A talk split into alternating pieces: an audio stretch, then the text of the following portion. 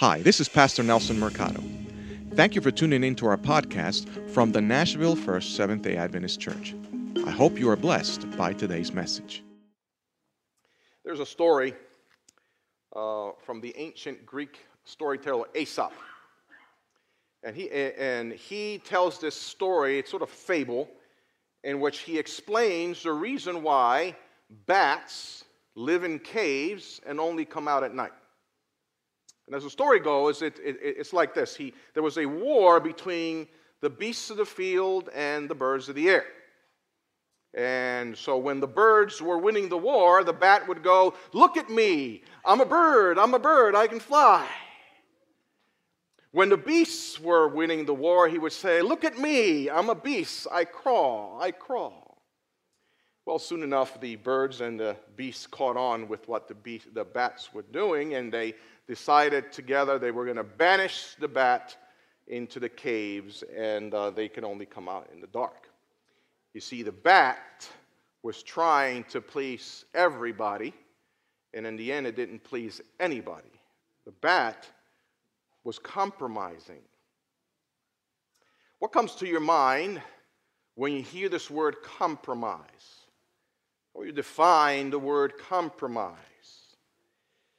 Well, if we look at the definition of the word, it is an agreement or a settlement of a dispute that is reached by each side making concessions.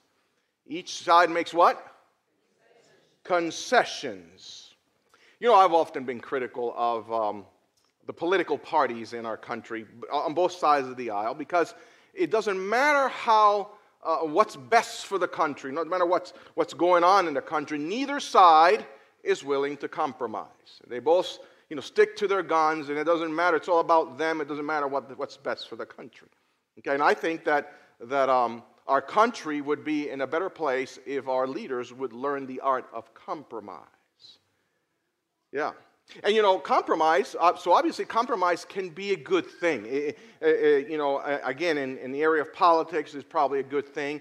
Uh, in the area of relationships, compromise is a good thing.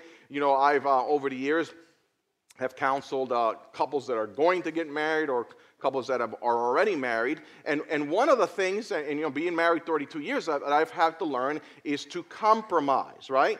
So, you know, I give in a little bit, she gives in because we want to avoid, you know, this getting out of hand. So, compromise is, uh, it seems obvious that it is a good thing. Compromise is a good thing to learn the area of compromise or the art of compromise. But is compromise safe in our spiritual realm? Hmm.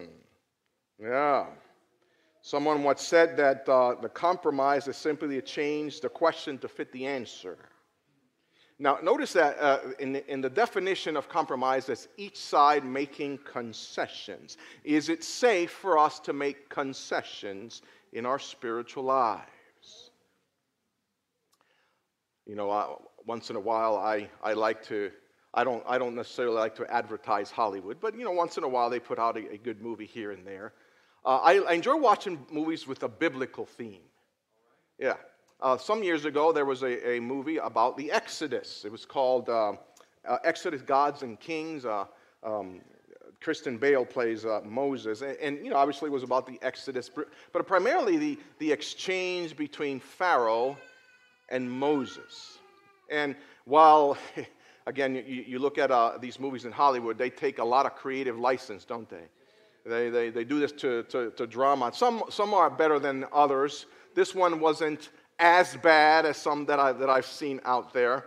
They tried a, a, a little bit to stay close to the, to the biblical script, but you know, again, they always depart. But again, I, I, was looking at this movie and, and, and looking at this exchange between Pharaoh and Moses, and how Pharaoh was trying to get Moses to bend the rules a little bit as if saying, Let's compromise, Moses. You give in a little, I give in a little, and then we, we can both be happy. Yeah, yeah. But you know, as I look at this story, it, it reminds me of how Satan works. Because Satan is a master in the art of compromise. Let's open our Bibles to Exodus chapter 5. We'll spend a few minutes in the book of Exodus. Exodus chapter 5 and verse 1. Now, uh, you know, as we read, as we start reading in Exodus, we know that, uh, that, that, Moses is in the desert. God calls on Moses to set the Israelites free. Moses gives him a bunch of excuses. He did not want to do it. But eventually, he, he goes along. He, he accepts the invitation uh, that God gives him. Because, you know, Moses had to learn, just like many of us, that when God calls, we should not have to worry about the results of the success because God takes care of the success. Amen? All we need to do is respond to the call. Okay? And so here, after 40 years of absence, Moses returns to Egypt. And there he, he meets with his brother Aaron, and they both go on in this important mission. Exodus chapter 5, verse 1. Afterward, Moses and Aaron went in and told Pharaoh, Thus says the Lord God of Israel, Let my people go, that they may hold a feast to me in the wilderness. And Pharaoh, of course, he is, he is the boss. He, he believes he is the slave's owner. So, so he doesn't know this God, so he, he could care less. He owns the slave. He doesn't know this God, so he doesn't want to hear anything about it. So notice how he responds. He asks, Who is the Lord? That I should obey his voice to let Israel go. I do not know the Lord, nor will I let the, his, uh, Israel go. And of course, he is Pharaoh. He is the, the, the, the, ruler of the mightiest empire in the world. And so he's probably thinking, I told him. I'm not going to be bothered anymore because I'm the boss. What I say goes. And so I said, I don't want to do it. Don't bother me with this anymore. But what he didn't know is that God's judgments were about to start. And, and, and as we look at these judgments, each of these judgments were actually uh, judgments on the very gods that the Egyptians worshiped.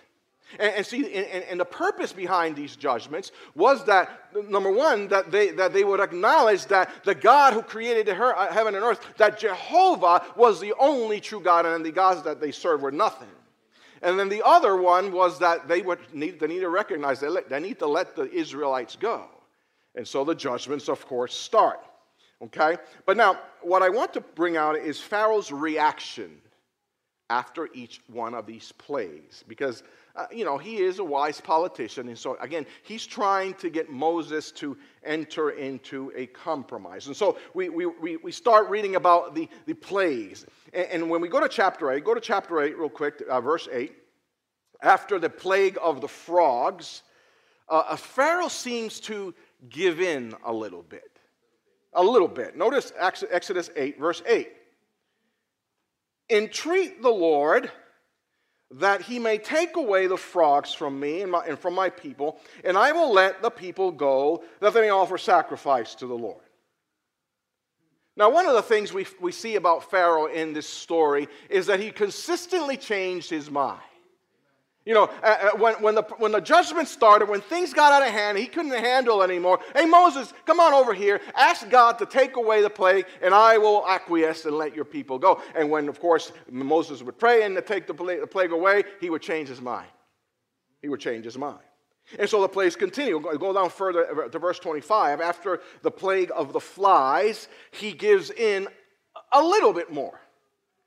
Go sacrifice to your God in the land. See, he thought, well, listen, if the issue is you want to worship your God, if the issue is you want to offer sacrifices to God, I have no problem with that. I mean, after all, I mean, I have my own gods. I, I, I like to worship my own gods. You know, I think you should go and sacrifice to the Lord, but do it where? In the land. Do it in the land. See, he wanted to keep control over, over the Israelites. And Moses, of course, rejects this, this idea of compromise. Uh, and, and, he told them, no, the idea is for us to go a three days journey into the desert. Now, Pharaoh, again, he, is, he has a, his own strategy, so he is uh, letting the chain go a little bit more. Verse 28 I will let you go, that you may sacrifice to the Lord your God in the wilderness, only you shall not go very far. So notice now what happens here. Uh, uh, again, uh, uh, sure, I will let your people go to offer sacrifices, but do it here. Do it in the land. But Moses didn't bite. So he said, okay, well, all right, let me, let me take this a little further. All right, so you're going to you're gonna leave. All right, that's fine. Go offer sacrifices, but don't go too far. Hmm? Don't go too far. I want to still see. It's like parents. Don't go too far. I want to see you from here. And so this is what Pharaoh is, is, is doing.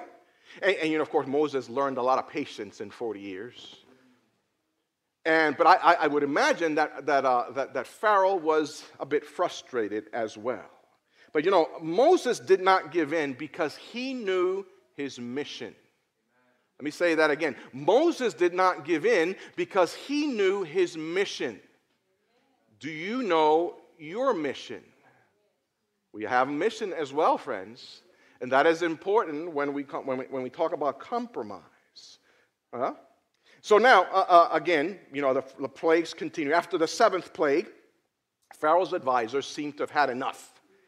So uh, Pharaoh's advisors go to Pharaoh and say, Listen, you need to let these people go. They're ruining our economy, they're ruining our country. And, and Pharaoh seems to uh, um, give in, you know, he at least listened to uh, uh, consider what the advisors were saying. So you go to chapter 10 now, and verses 8 through 9.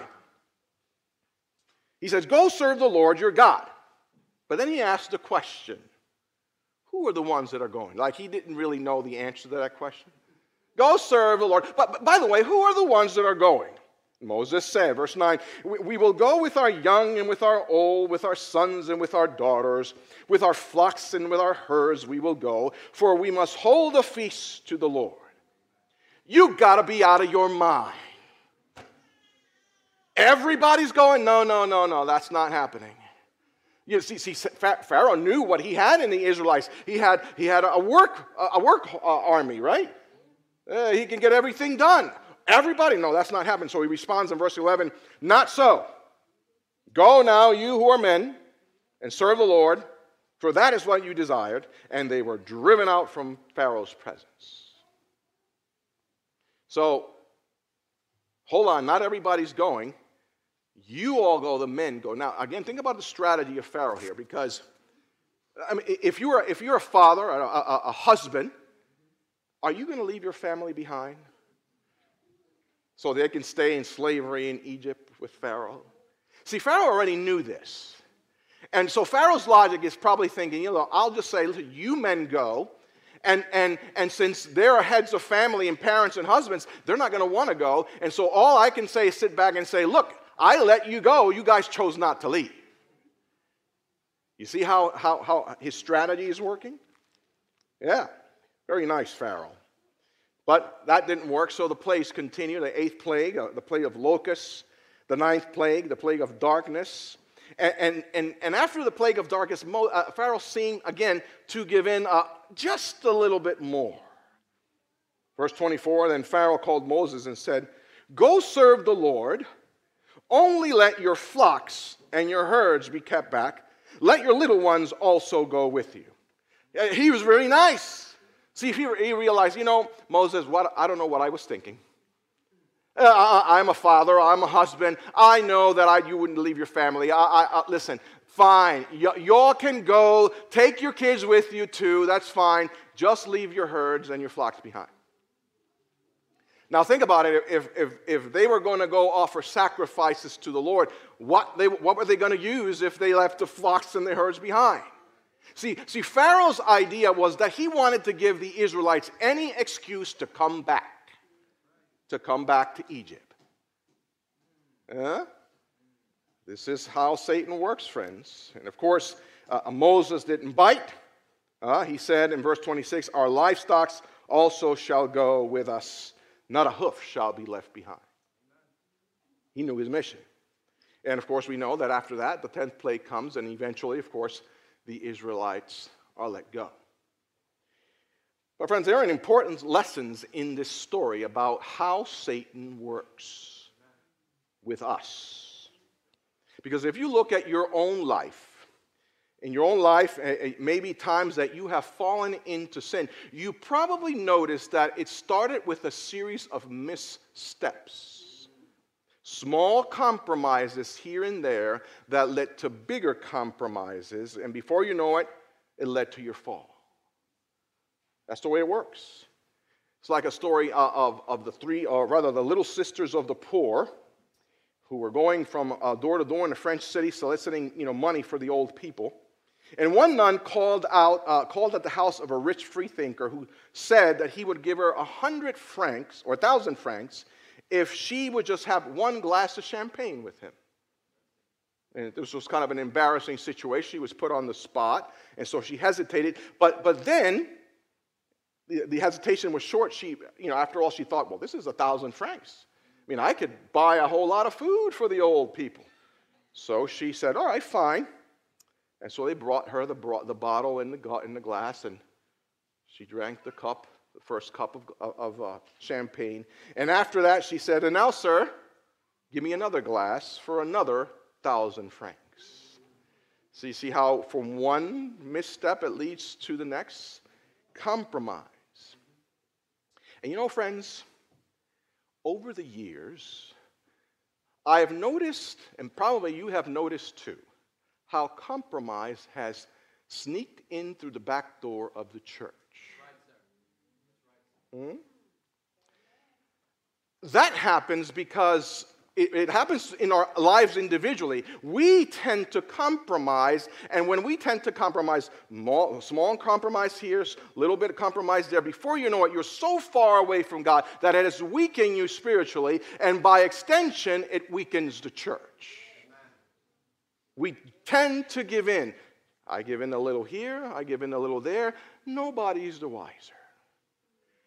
Friends, there are reasons for this reasons why, and, and, you may wonder, why does this happen? Why is it that, that, that the Christians, it's, it's so easy for us to compromise with the world?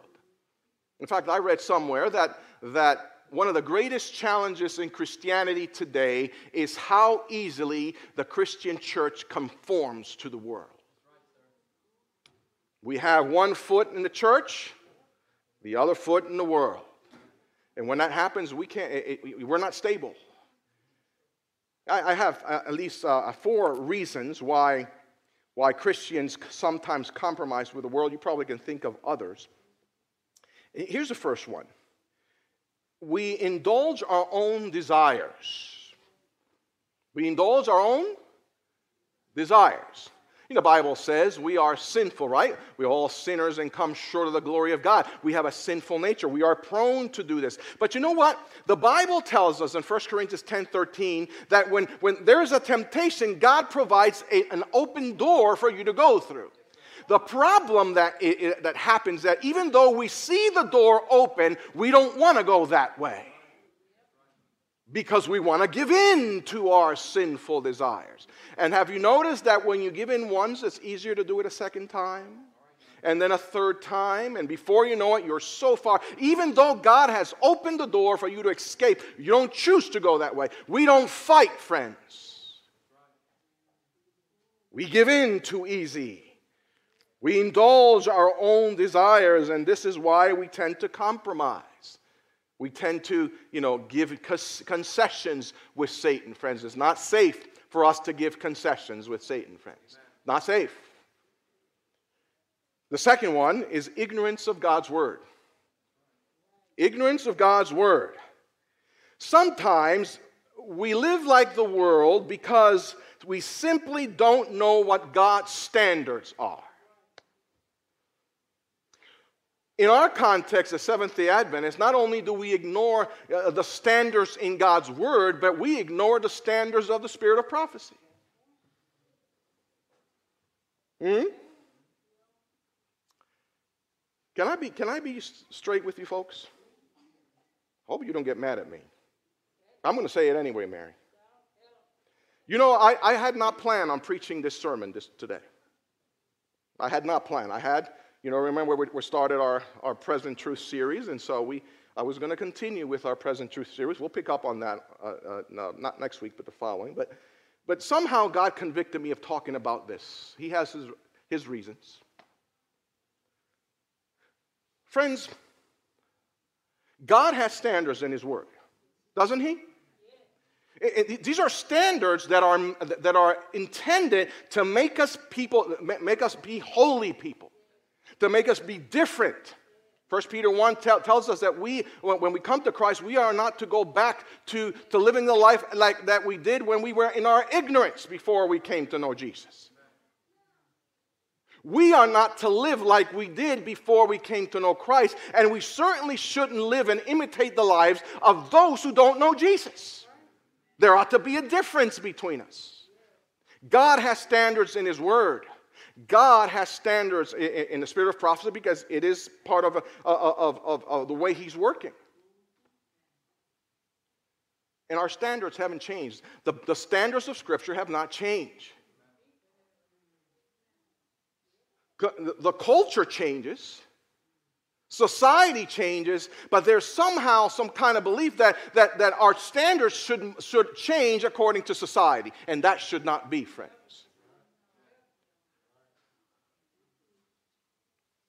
I was listening to Mark Finley when I was coming today, and he, he there's a sermon he, he, uh, that he titled uh, Adventists Are in Trouble. And he talks about this very thing. I, I, thought it was interesting that I, I, I, was listening. I didn't know what he was going to say in this sermon, but I, but I am coming, driving to church, listening to this message, and this is exactly what I'm talking about. When it comes to the area of dress, when it comes to the area of entertainment, when it comes to the area of adornment, we become like the world. And, and you know what happens? Because a lot of us acknowledge that there are standards, that our church has standards that have always been there. When we come to Sabbath, to church on Sabbath, we keep those standards. Well, after all, I'm going to church on Sabbath. But when we leave the doors the rest of the week, totally different people. We look different, we talk different, we dress different, we adorn ourselves different. That should not be. The person we are here in the church should be the same person we are out there. We shouldn't be any different. And because we either ignore God's standards or because we choose to ignore God's standards, this is where we are. And this is why it, the compromise has creeped into the church. And it's weak in the church, friends. And a church that is weak cannot stand in, in, in what we know it's coming. We need to be different, friends. We need to be different we, uh, uh, again, ignored, uh, the ignorance of God's word is one of the reasons why there's compromise in the church and in our own lives. The third one is fear of being labeled. Sometimes we worry more about what people think about us than what God thinks about us.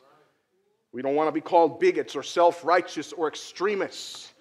So, again, the, point here is that we don't want to stand out the, of the crowd. How many of you remember this old cartoon? It was a caricature, sort of like a game. Where's Waldo? Have you ever remember Where's Waldo? I know that's some of you younger folks don't probably. What's that? Where's Waldo? I mean, they would have these caricatures uh, with lots of people and lots of different figures. And the idea is that you need to find Waldo. Waldo was this little geeky looking guy with glasses on and a funny looking hat. And, and he was sort of in the middle of the crowd, and you would have to find Waldo he would not stand out. You have to really, really look to find Waldo.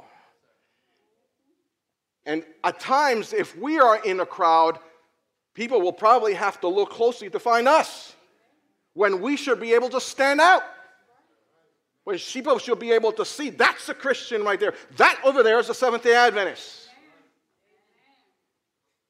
But that's not the case anymore, friends. And that is to our own demise. Shame on us. Shame on us, friends. God calls us to holiness. We compromise to fit in. That should not be. And finally, um, misguided, and it's misguided attempt to be relevant. Uh, uh, you know, uh, again, times change, and, and we want to be relevant with the culture and the youth, and, th- and, those things are important. Trust me, they're important. A lot of times we need to find ways to repackage uh, uh, what we believe so that it's very better understood by some of the younger generation. But at times, friends, we sort of give in and we actually compromise what we believe because we believe that that will be, make us more relevant. And some of the, the hallmarks of what we Seventh day Adventists believe, I, have heard people say this oh, you know, uh, we should not believe that anymore. Times have changed. Some of, some of the, the hallmarks of the three angels' messages that we have been, be, been talking about and will continue to talk about. Oh, we should not talk about that anymore. That's not politically correct. We should, we should revisit our, what, we, what we believe. Shame on us. A misguided attempt to be relevant. Friends, Jesus and the message of salvation are always going to be relevant. That's not going to change. We don't have to compromise to make them relevant.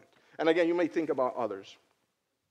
The, rea- the reality is that when we think about the story of the Exodus, it would have been inconceivable for God to free the Israelites and leave them in Egypt.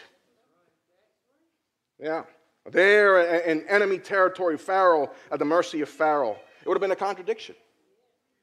None of Pharaoh's compromises were accepted because Moses understood what? His mission. His mission. What is your mission? Do you understand your mission? We have a mission given to us by God. And because of that mission, Moses didn't give in. Because of that mission, we shouldn't either. Come now, God told uh, Moses. Therefore, I will send you to Pharaoh and, and, that you may bring my people, the children of Israel, out of Egypt. Now, if Egypt is a symbol of the world, and Pharaoh is a symbol of Satan, friends, then the, the, the, teaching is clear. It is impossible for us to experience redemption and still be in the world. It's impossible. And as God was clear, his intention was to lead his people out of Egypt because freedom was impossible within his borders. So, too, spiritual uh, freedom is a clear call to come out of the world for us to be different than the world around us. See, Satan will always want to bargain with you. Yeah, Satan will say, Oh, you want to keep the Sabbath? Yeah, fine. Keep the Sabbath. After all, it is the seventh day of the week. But you don't have to get baptized. Come on. Why are you going to get baptized? I mean, that, that's taking things to the extreme. You don't want to be called fanatical. Uh, don't go to that extreme. Yeah, that's, that's the way Satan works, right? Yeah. And many Christians are falling for this, friends. They say ah, they want to serve God and they listen to Satan's subtle messages, and so they rationalize okay, um, yeah, I, I, won't do this and I won't do that, but I think I can, can give in here. Uh, I can, this, is, this, this part is not such a big deal. We, we, we, we, we determine what's a big deal or what's not a big deal, right? Yeah. We, we say, well, okay, I will offer sacrifices, I'll just do it in the land. Or, or I will offer sacrifices, but I just won't go too far. Friends, that's not the way we ought to be doing things. You know, compromise, in my opinion, uh, begins with leaving your first love. Like the church of uh, Ephesus and, and uh, in Revelation, they left their first love. This leads to compromise, which ultimately leads to immorality and idolatry and other sins. You show me a person who has lost their connection or, or have, doesn't have a close fellowship with God, and I will show you a person that is en route to bigger problems. It's only a matter of time. And so, the best antidote to the allurements and to the temptations of the world is a passionate, loving, intimate relationship with Jesus Christ. And if there's a breakdown in that relationship, it's only a matter of time until compromise becomes a way of life. It becomes a way of life. And you start lowering your standards here and there. And this is what we've been seeing, friends. We've been lowering our standards. Keep your guard up. Stay close to Jesus. Let the fire of that first love burn brightly, and friends, you'll be strong. Now, it doesn't mean you'll be perfect. It doesn't mean that you won't battle with these things, but you will have the power and resolve that you need to live a life that pleases God. All insecurity lies in responding like Moses did. Absolutely not. No compromise is acceptable. The order is to come out. To come out. And Jesus said it well uh, when he said in our scripture reading, Matthew 6 24, no one can serve two masters, for either he will hate the one or love the other, or he, he will be loyal to the one and despise the other. You cannot serve God and mammon. You cannot have one foot in the church, one foot in the world. It's not going to work. It's not going to work. You know, there's a sort of an interesting story about um, um, a hunter and a bear. It was winter. Winter was coming. And uh, a hunter went out to meet uh, to, to the forest to shoot a bear, out of which he planned to make a warm coat. And by and by, he saw the bear coming toward him, and he raised his gun. And he raised his gun and took aim. Wait, said the bear. Why are you going to shoot me? Well, because I'm cold, said the hunter. The bear said, Okay, well, I'm hungry. Tell you what, let's enter into some compromise here. Well, in the end, the hunter was uh, well enveloped in the bear's fur, and the bear had eaten his dinner. See, we all lose out when we try to compromise with sin. In the end, it will destroy us.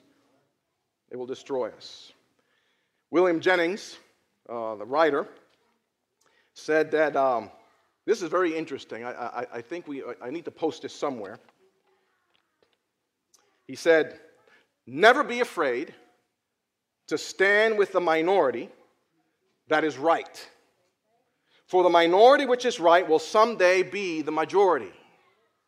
Always be afraid to stand with the majority that is wrong, for the majority that is wrong will someday be the minority. And Ellen White said it this way in the book Education, page 57. The greatest want of the world is a want of men and, and she uses the men generically to mean everybody. Men who will not be bought or sold. Men who, in their innermost souls, are true and honest. Men who do not fear to call sin by its right name. Men whose conscience is as true to duty as the needle to the pole. Men who will stand for the right, though the heavens fall. And, friends, that's the kind of Christian that I want to be, don't you? But you know, even, even though um, we, we may fall and, and we may fail in, in, in, certain circumstances, isn't it great, again, the, the song that Bradley and Curtis sang, that God is always merciful and that Jesus will hold us fast. He will hold us fast through these times. But again, this is the kind of Christian that you want that I want to be, and it'll take commitment and surrender. And so, as we finish today, I'm going to ask Elizabeth to come forward, and she will sing this song, He Will Hold Us Fast. And if this is the kind of Christian you want to be, because this is a Christian that I want to be, and maybe you acknowledge that maybe you have been compromising in, in your life, but you don't want to do that anymore, and you need the power of God, and, and, and you want to really commit and surrender to Him. As she sings, I would ask you to come forward, and we'll have a special prayer.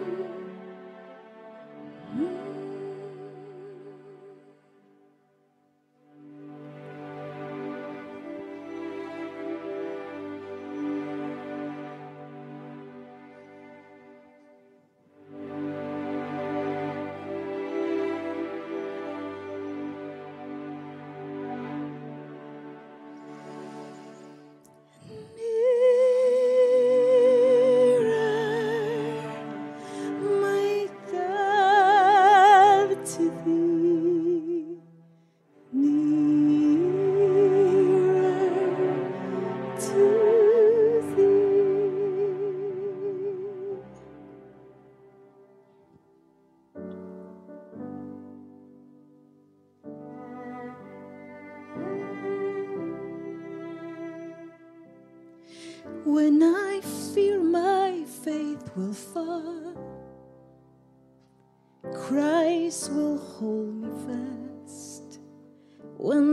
tempter would prevail, he will hold me fast. I could never keep my hold through life's fearful path, for my love is often cold, He must hold me fast.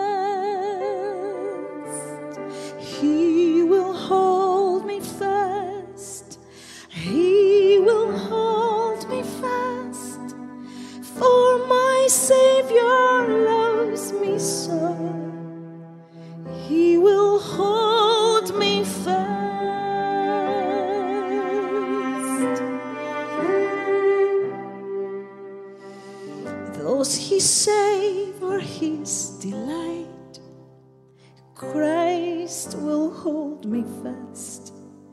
Precious in his holy sight, he will hold me fast.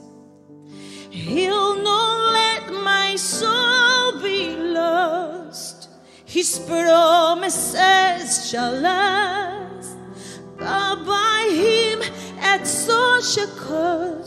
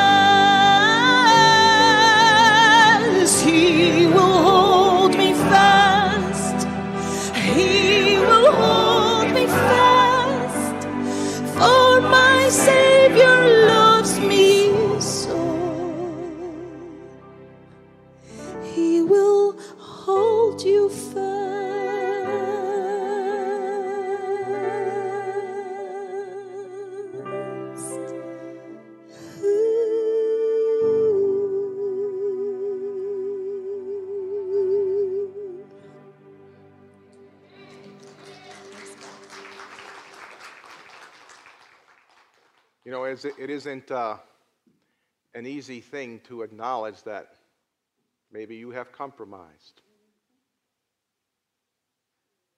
God knows what's in your heart. And what we're, we're thankful for is that in spite of the times that maybe we have done it, God holds us fast. I told you that, that, that this message wasn't something I had planned to give. And maybe it's because God intended it to be for me. Because I must acknowledge that I've compromised, that I've noticed it. But I want to be faithful to God, don't you? I want to be the kind of Christian that will stand firm. And I know that's your desire too. And God has provided the way for you to do it. Just commit and surrender to Him.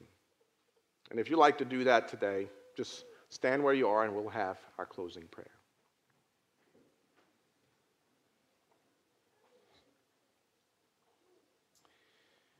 Father, we thank you again for your word because in it we find stories that are so clear that we can apply to our own lives, our own situations.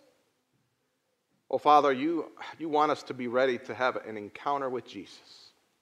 We know that day is coming soon, but it, it, could be, Lord, that because we, because of our own decisions, are, are a bit weak and maybe are not really prepared to meet Jesus when he comes.